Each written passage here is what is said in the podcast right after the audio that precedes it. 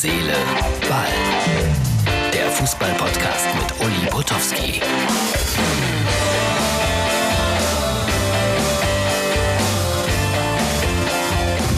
Hallo Freunde von Herz, Seele, Ball. Bevor ich mich in unser kleines Studio zurückziehe und die Ausgabe für Donnerstag produziere, möchte ich behaupten, auch der Herbst hat seine schönen Seiten.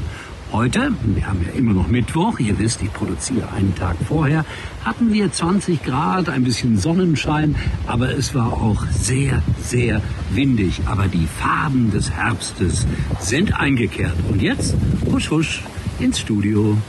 Und schwupps sitzt er im Studio. Ja, das ist die Ausgabe also für den 22. Oktober.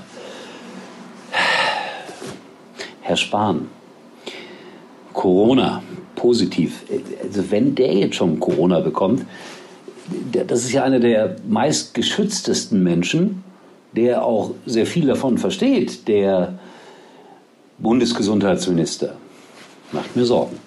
Gnabry auch. Corona-positiv getestet. Wir kommen auf das Thema gleich zurück.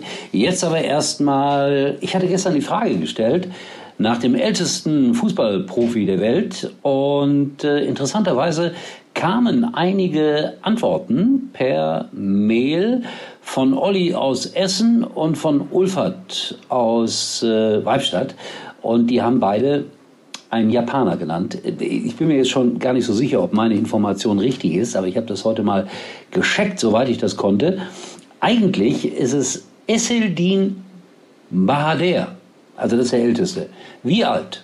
74 Jahre spielte jetzt zuletzt noch in Ägypten in der dritten Profiliga. Also er ist Profi, egal ob die da, keine Ahnung, 200 Euro verdienen oder 150, aber er ist Profi. 2-3 verloren und er hat einen Elber verschossen. Und sechs Enkelkinder saßen im Publikum. Was mir daran Freude macht, 74. Mensch, ich habe ja noch eine Chance als Profi. Währenddessen, ja, in dem einen oder anderen Museum hänge ich schon rum. Hier der Beweis. Das ist aus dem Deutschen Sportmuseum in Dortmund. Das kriege ich, also ich würde mal so vermuten, jede Woche einmal, dass irgendeiner da ist, das abfotografiert und mir schickt. Das ist aus dem Jahre 1988. Und ich war damals der ja, Anpfiff-Moderator und Sportchef bei RTL. Deswegen hängt man da. Komisches Gefühl zu wissen, dass man im Museum hängt. So, was haben wir denn noch? Äh, ja, ich sagte es, Corona, heute das Thema Gnabry, Bayern München, positiv getestet. Spiel findet aber statt, hat stattgefunden gestern Abend. 13 Spieler müssen negativ getestet sein, dann darf man, sagt die UEFA. Also ein Torwart und zwölf Feldspieler. Die haben um 15 Uhr nochmal getestet. Ich weiß nicht, wie die das alles machen.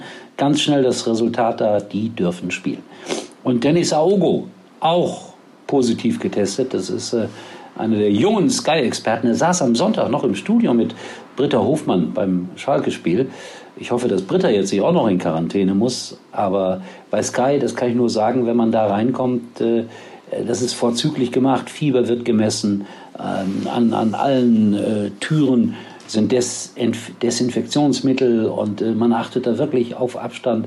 Normal sind das ja alles gute Freunde, fallen sich in die Arme da. Nein, das gibt es nicht mehr.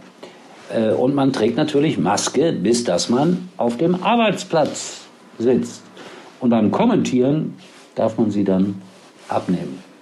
Upsa, so war es jedenfalls zuletzt. Ich war jetzt ein paar Wochen nicht da, weil ich immer auswärts eingesetzt werde. So am Sonntag in Berlin. Da gibt es ein Wiedersehen mit Herrn Streich.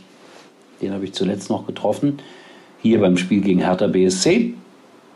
Und ich freue mich immer auf die Gespräche mit Christian Streich.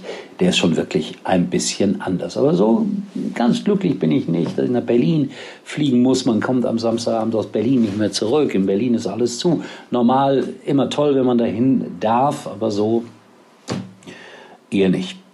Ja, BVB gestern 3-1 verloren. Hey, das äh, macht mir Hoffnung für Schalke. Nicht ernsthaft. Aber so ein bisschen im Derby. Mit Favre, ich weiß nicht, werden die nicht glücklich. Leipzig gewann 2-0, programmgemäß. Und, ja, Messi, bestimmt alles in Barcelona, sagt Mario Basler. soll 700 Millionen Ablöse kosten, sagt Mario Basler. Messi beim 2 zu 8 gegen die Bayern, sagt Mario Basler, wie ich zu meinen besten Zeiten. Selbstironie, eine große Stärke, wie ich finde. So, was wollte ich denn noch? Ach so, Tuchel. Mein Gott, die haben wieder verloren mit, mit PSG. Und da gab es dann eine hübsche Schlagzeile, Paris kehrt auf die Erde zurück. Und äh, irgendjemand äh, hat geschrieben, PSG, eine Schande. Das halte ich jetzt auch wieder für übertrieben. So, das waren meine Themen für heute. Ich habe das immer alles auf dem Zettel. Morgen werden wir dann natürlich über das Bayern-Spiel reden und so weiter und so weiter. Wie immer der kleine Hinweis, schaut vorbei bei Instagram und Facebook. Und morgen bin ich wieder für euch da, wenn es heißt Herz, Seele, Uli war übrigens mal Nummer 1 in der Hitparade. Eigentlich können Sie jetzt abschalten.